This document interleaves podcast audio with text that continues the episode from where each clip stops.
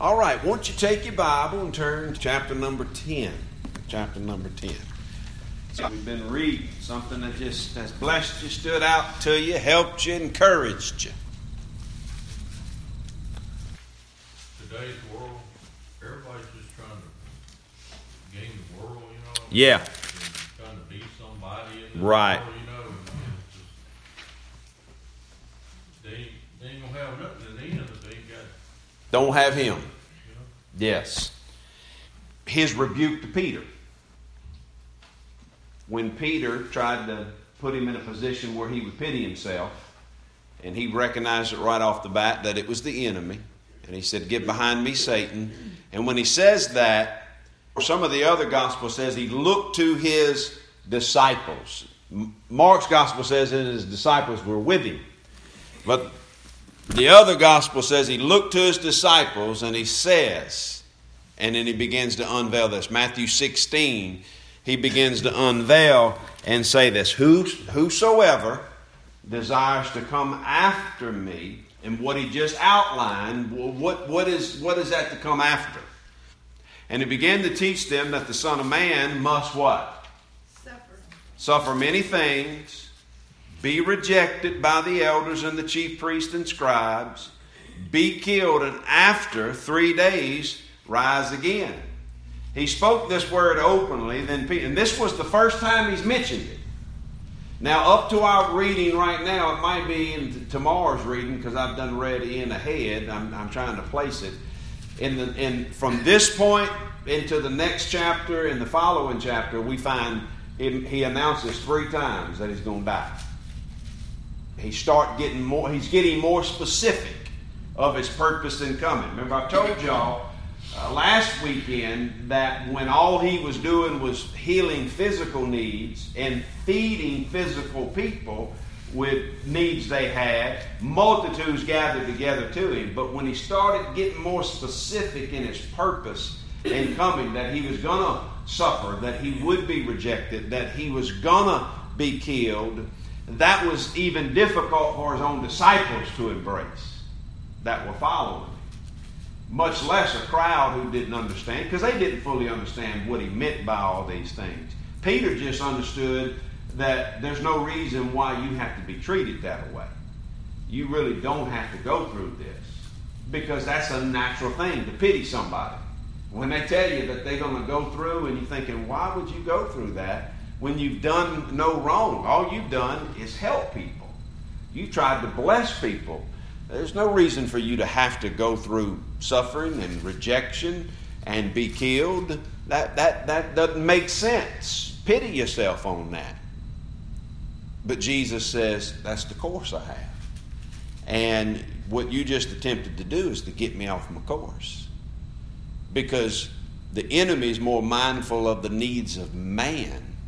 And what man needs is affirmation. Man needs applause. Man needs this. And man doesn't need to, uh, they don't see a need of suffering and rejection and being killed. That's the furthest thing that man would want for himself.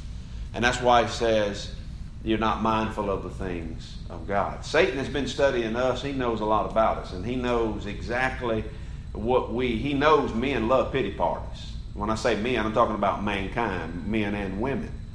Uh, in a fallen state, we have a tendency to turn toward a pity party rather than turning to faith on, on almost any given day. It's more natural to turn to self pity and doubt than it is to turn to faith. Remember, faith is a supernatural work. It has to have a supernatural work of hearing from God, and you only hear from God when you humble. And humility is not a natural thing for prideful mankind.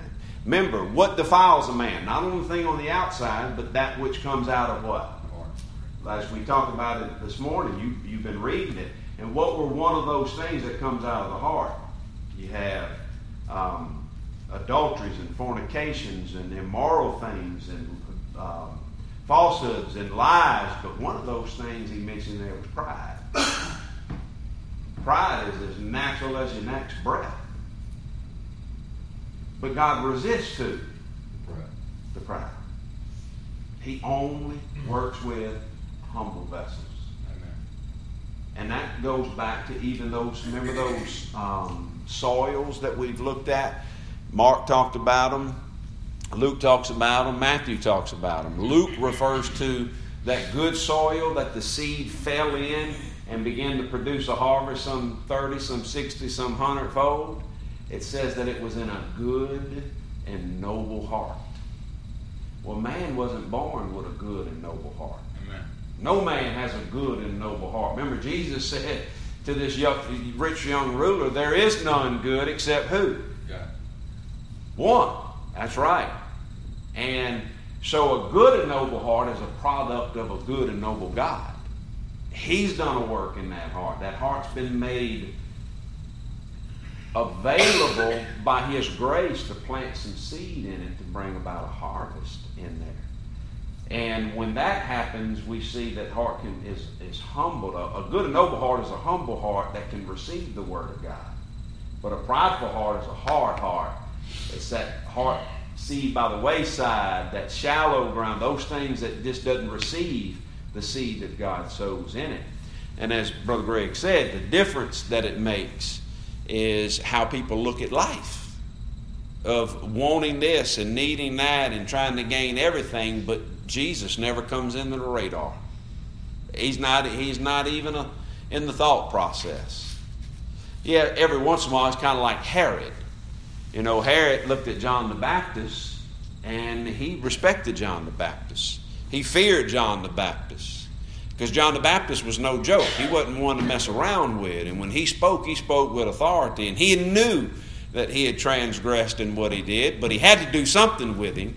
And then when he stuck his neck out on the line and opened his mouth, and pride then took a hold of him, instead of humbling himself, he went ahead and granted their request.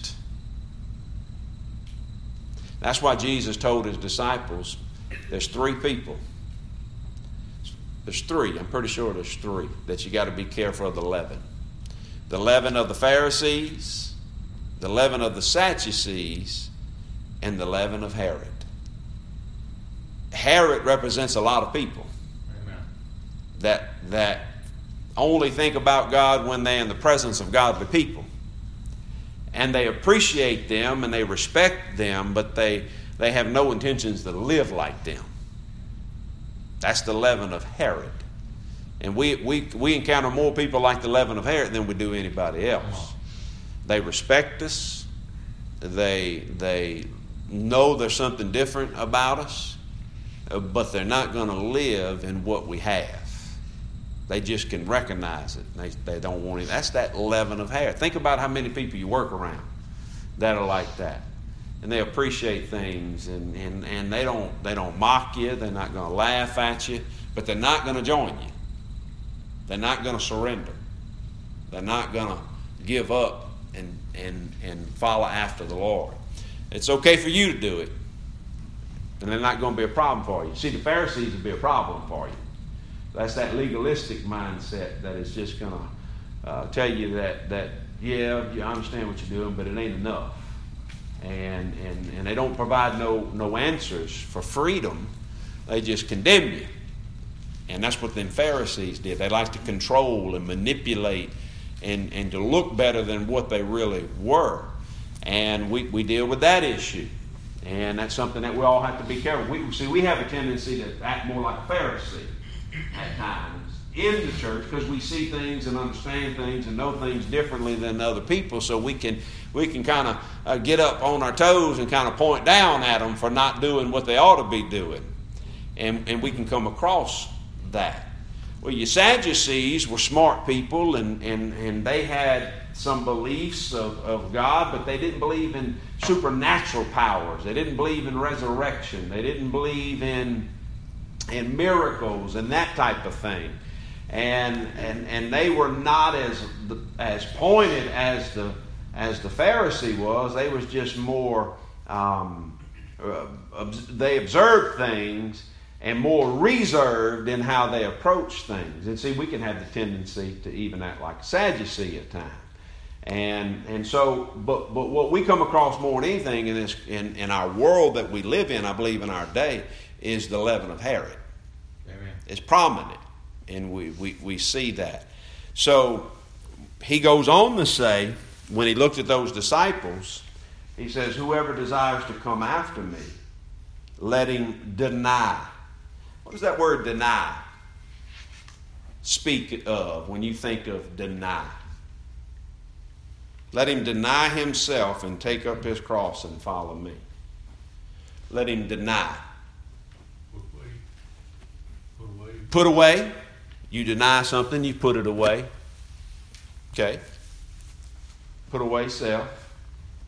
Anybody else? Just, just anything that comes to you?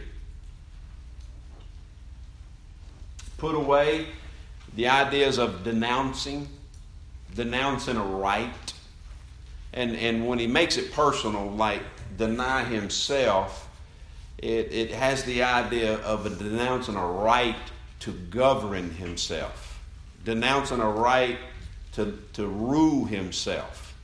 Whoever wants to come after me, whoever wants to follow into this life of, of being willing to, to suffer and be rejected and mocked and laughed at, must first want to follow me. That's obvious. And he wants to follow me to the point that he's willing to denounce his own right to go his own way. Meaning he's submitting to me if he's going to follow me. I am a master, I'm a teacher, I'm a disciple maker, and you surrender, you submit yourself to my teaching. That that's, discipleship had been around before Jesus took upon flesh. Principles of discipleship have been around for ages, and, and there's rules within discipleship. You got to have a you got to have a, a teacher if you're going to have discipleship, and you got to have a disciple. Without those two elements, you don't have discipleship. You got to have a willing teacher and a willing student. And that student is willing to give up his life and his ways. He denounces uh, that right to himself to submit himself to that teacher so that he can learn everything that teacher can teach him. And people have been doing these principles of discipleship for years. That's where he said, What's the aim of a, of a disciple is to be like his teacher. Jesus was telling his people in that day that looked around, he said, what, What's the aim of a disciple? Why does people follow a rabbi? Why does he follow a teacher? Why did they follow John? They wanted to be like him. And Jesus said, if you want to be like me, you got to, one, really want to be like me. Number two, you have to denounce the right to govern your own life. You denounce, when you denounce the right to govern your own life, you denounce the right to comforts and conveniences because you put yourself at the mercy of this teacher. And if this teacher decides that you need to live out in the wilderness for 40 days and 40 nights, you don't argue with him, that's what you do. Or you, you follow me. That, that's the role of the, of the disciple teacher role. You have a pupil who wants to know and learn, and a teacher who's willing to invest all that he has into those students or in that student. So, he's saying that if you want to really follow me, you, you have to denounce the rights to your own life. Number two, or number three, you have to take up your own cross and follow after me. We don't take up the cross that Jesus bore. God has a cross that we're to bear. Yeah. They wasn't going to carry a cross to the cross. That's why when we often look at Peter's life and we, we kind of poke at Peter, that boy Peter always went off at the mouth. He was quick and he responded fast when something happened and he was a, an aggressive type of person and he told the Lord he wasn't going to deny him. Because in Peter's heart, he didn't want to deny him. He wanted to stand with him. But he said, You don't know what you're talking about, Peter. God's going to strike the shepherd, me. And when he does, his sheep are going to scatter. They're going to, they're going to scatter. You are going to return back to your own thing. I alone must be the one who goes to the cross. You can't go to the cross with me. That's what God's chosen me to do. He's got something else for you.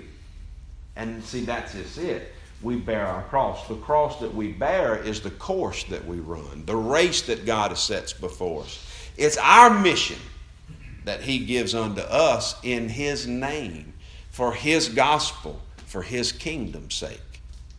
So we've got to want to follow Him. We denounce rights to our own life, and then we take up the mission that God's assigned to us. Now, on that mission, it's going to involve some suffering, it's going to involve some rejection, it's going to be involves being uh, ridiculed and killed, and that's why He said, "Don't get in the way of anybody that wants to really follow me. Don't try to talk him out of it. Let him denounce his rights. Let him take up the cross, and let him be willing to die." For my name's sake. That's the role of, of the discipler and, the, and the, those that are being discipled. Herod says, That's noble, but I ain't doing it. That's the leaven of Herod. Herod. And that's what we see today, as you mentioned. So, oh, we got too many other good things. It's all right to have a little religion, but Give that to me when I die. Give that to me when I die. I'm going to live for myself. I'm going to get all I can, keep all I can, can all I can, and use up all I can while I can. Rather than saying, Master, what do you have? What, what is my mission? What have you given me? I want to follow after you and follow after you hard. The way of the master's tough, ain't it? Amen. Anybody tell you it's easy? They don't. They they've never walked with him. Now his yoke is easy to bear, meaning eh, he he bears us and he gives us rest for our soul in the labor that he's called us to. That's why he says, "Come unto me, all ye that are heavy laden and burdened, and take upon my yoke. For my yoke is light and easy to bear. I, I, I will help you. I'll be the I'll be the lead in this, and you're gonna follow." With me, and I'll bear the, the burden of it, and I'll give you rest for your soul. Not rest from the work, not rest from the labor, but rest for your soul in the work. Amen. That's why we, we've been talking about that a little bit more lately and emphasizing. I try to get on a, a certain thing and, and talk about it a little bit more than normal.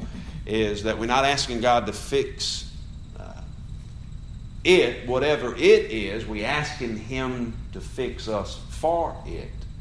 That He does something within us and gives us rest for the soul for what we have to face on the journey of bearing our cross, denying ourselves, and following after Jesus. Amen? Amen. And, and that's he ties that together with eternal life, doesn't he? Yeah. He said, What if a man gain the whole world but lose his soul? What, what has he gained? He's lost everything. He's lost it all. And it goes along with, look in chapter number 10, I think it is. Notice what he says in chapter number 10, in verse number 17.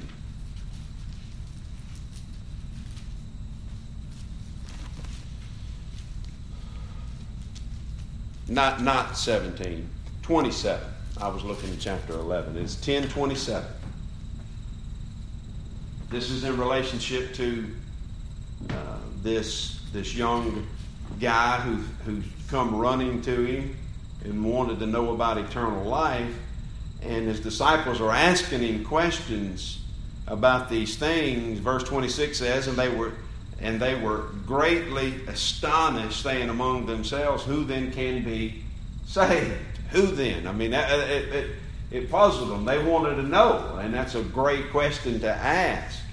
Jesus said in verse 27, But Jesus looked at them and he said, With men it is impossible, but not with God. For with God all things are what? Possible. Then Peter began to say to him, Look, behold, we left all and followed you. So Jesus answered and said, Assuredly I say to you, there is no one who has left his house, or his brothers, or his sisters, or his father, or mother, or wife, or children, or lands for my sake and what? The gospel. The Gospels. Who shall not receive a hundredfold now in this time houses and brothers and sisters and mothers and children and lands with persecutions, and in the age to come eternal life. But many who are considered to be first will be last, and the last first. Uh, when you first look at that, which goes along exactly with what Mark 8 is saying, there's a couple things we can observe out of this. Luke talks about it, and Matthew talks about it as well. Luke says it like this For those who have left houses, mothers and fathers, and wife and children, and lands, for the kingdom's sake. Matthew's gospel says, For my name's sake. And we believe that he's talking about all three. For my name's sake, for the gospel's sake, for the kingdom's sake, will gain a hundredfold in this life and eternal life in the age to come. Now, how, how does that happen? Well, here's another observation. Notice what he didn't put as being um, plural or gaining more. He didn't say you're going to gain more wives. Everything else he mentioned, he says you're going to gain what? Mothers, fathers, children, lands, all houses, all that. But he didn't re enter, he didn't emphasize wife. Neither of the Gospels, Luke, Mark, or Matthew, says that. Matter of fact, it the New Testament commentaries want to leave out the New Test the, the newer translations want to leave out wife. They don't even mention it in there because it's not mentioned in the second part. They said it's not there. But Luke's gospel uh, mentions it without a note that it was not there because it was there. But how in the world does what does he mean? What does he mean there? He says that we're gonna gain when we leave all that for his name's sake that we gain a hundredfold in this life. How does that work? Yeah, we gain it as the family of God. Remember when the disciples come and said that your mother and your brothers are looking for you? And he says, who did he say was his mother and brother? Anybody that does God's will. That's my mother and my sisters and my brothers and, and all. Anybody who does God's will, who are in the kingdom. Matter of fact, John tells us the only way to see and be part of the kingdom is you got to be what? Born again. The only way to be part of the kingdom of God is to be what? Born again. So born, only the born again can leave everything for the kingdom. Only the born again can leave everything for his namesake. Only the born again will leave everything for the gospel's sake. And I love how Mark 8 emphasizes that. Those that leave that, that take up the cross and follow me for, for my name's sake and the gospel. Because not only are we giving our life up to the man Jesus Christ, we're giving our life up, up to the message of Jesus Christ. Amen. That's the gospel. That's that dying. That's that I'm giving my life up to be an ambassador of the kingdom of God, of the gospel of the kingdom, of the grace of God. And that's that's something that he pointed out here. He says, For my glory's sake, that would be his namesake, for my gospel's sake, and for my grace's sake. Why? Because he teaches us that grace is a gift not only to believe, but also to suffer for his name's sake. Yes. Turn over to Philippians real quick. Look in Philippians. Watch this. But yeah, we gain those things when we gain our brothers in the family of God.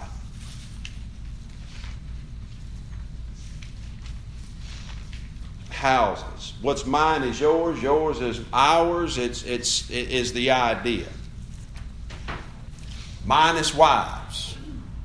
Are you with me? Your mother is my mother, your father is my father in the kingdom Your brethren is, is, is my brethren, your lands, our lands, our houses, minus who? Wives. That's important. He makes an emphasis on that. That's important. Where did I say Philippians? Philippians 1 27. Notice what it says.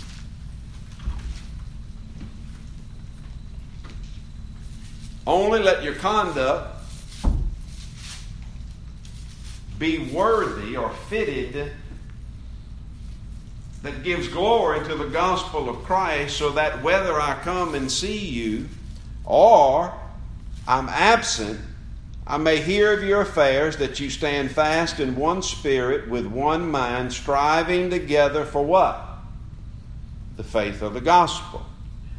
Paul is simply saying, You at Philippi, um, you are one. You are one body. You are one people. And everything you are and everything you have is to be gospel centered. All that you possess, all that you do, is to be around the gospel, to be used for the gospel's sake. In verse 28, and don't be in any way terrified by your adversaries, which is to them a proof of perdition. Because they persecute the brethren, it's proof of who they are. But to you, it's proof of salvation. And that proof and salvation is a gift from who?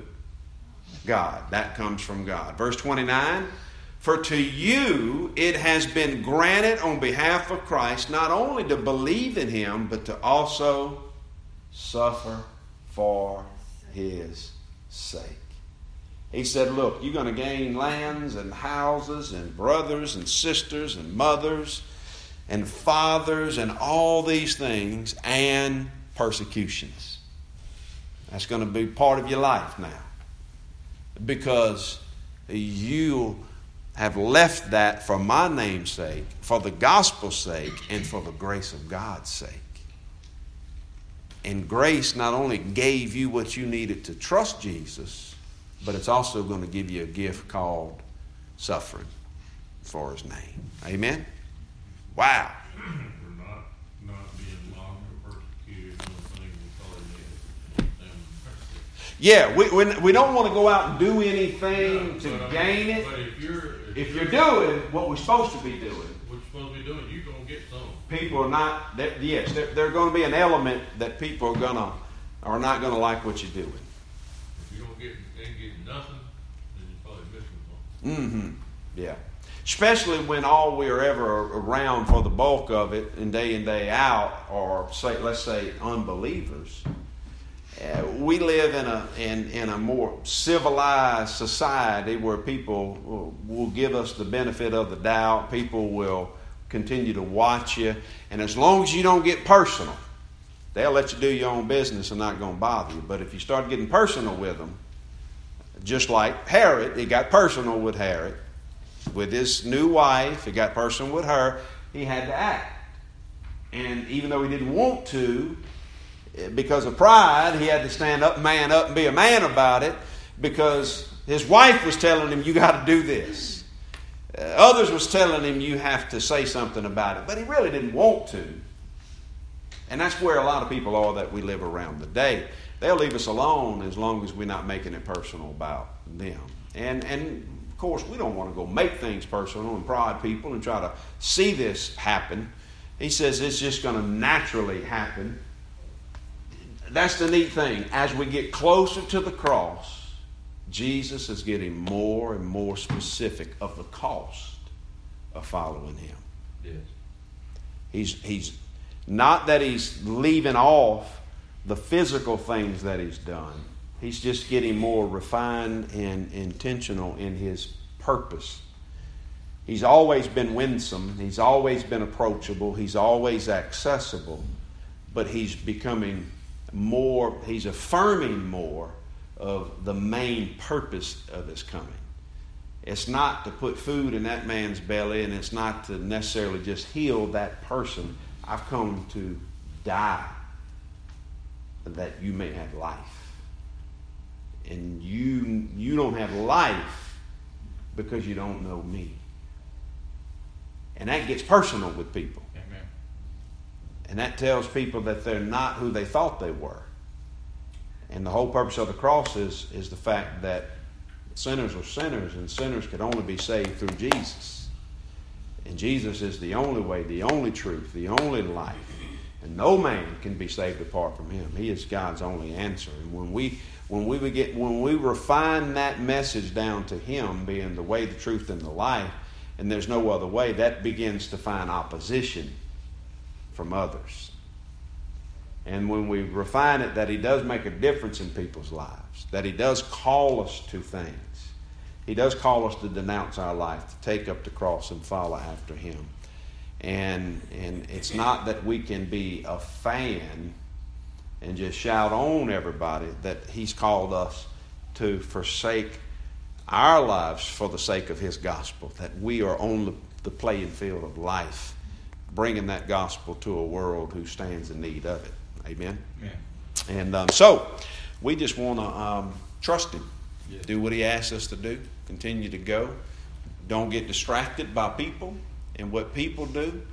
Let, as He says, walk worthy of the gospel. That's it. Let the gospel govern your life. Not what people say about it, not how people respond to it, but let the gospel govern your life. Let Christ govern your life. Remember, He died for all, that those that live should live no longer for themselves, but for Him who died and rose for them. Amen. Old Boo shared that passage on one of her weekly memory verses a couple weeks ago. Man, that's the message of the gospel, of the kingdom. We enter into a new life. Amen. New, new answers, new affirmations, new acknowledgments, new allegiances. All those come with being a new creature in Christ. And to Him be the glory for it. Amen. Amen. Father, we thank you tonight. We praise you. We give you glory. Thank you for the opportunity to be able to uh, share some of the things you have been speaking in and through your people, and that we've been able to look at them and talk about them.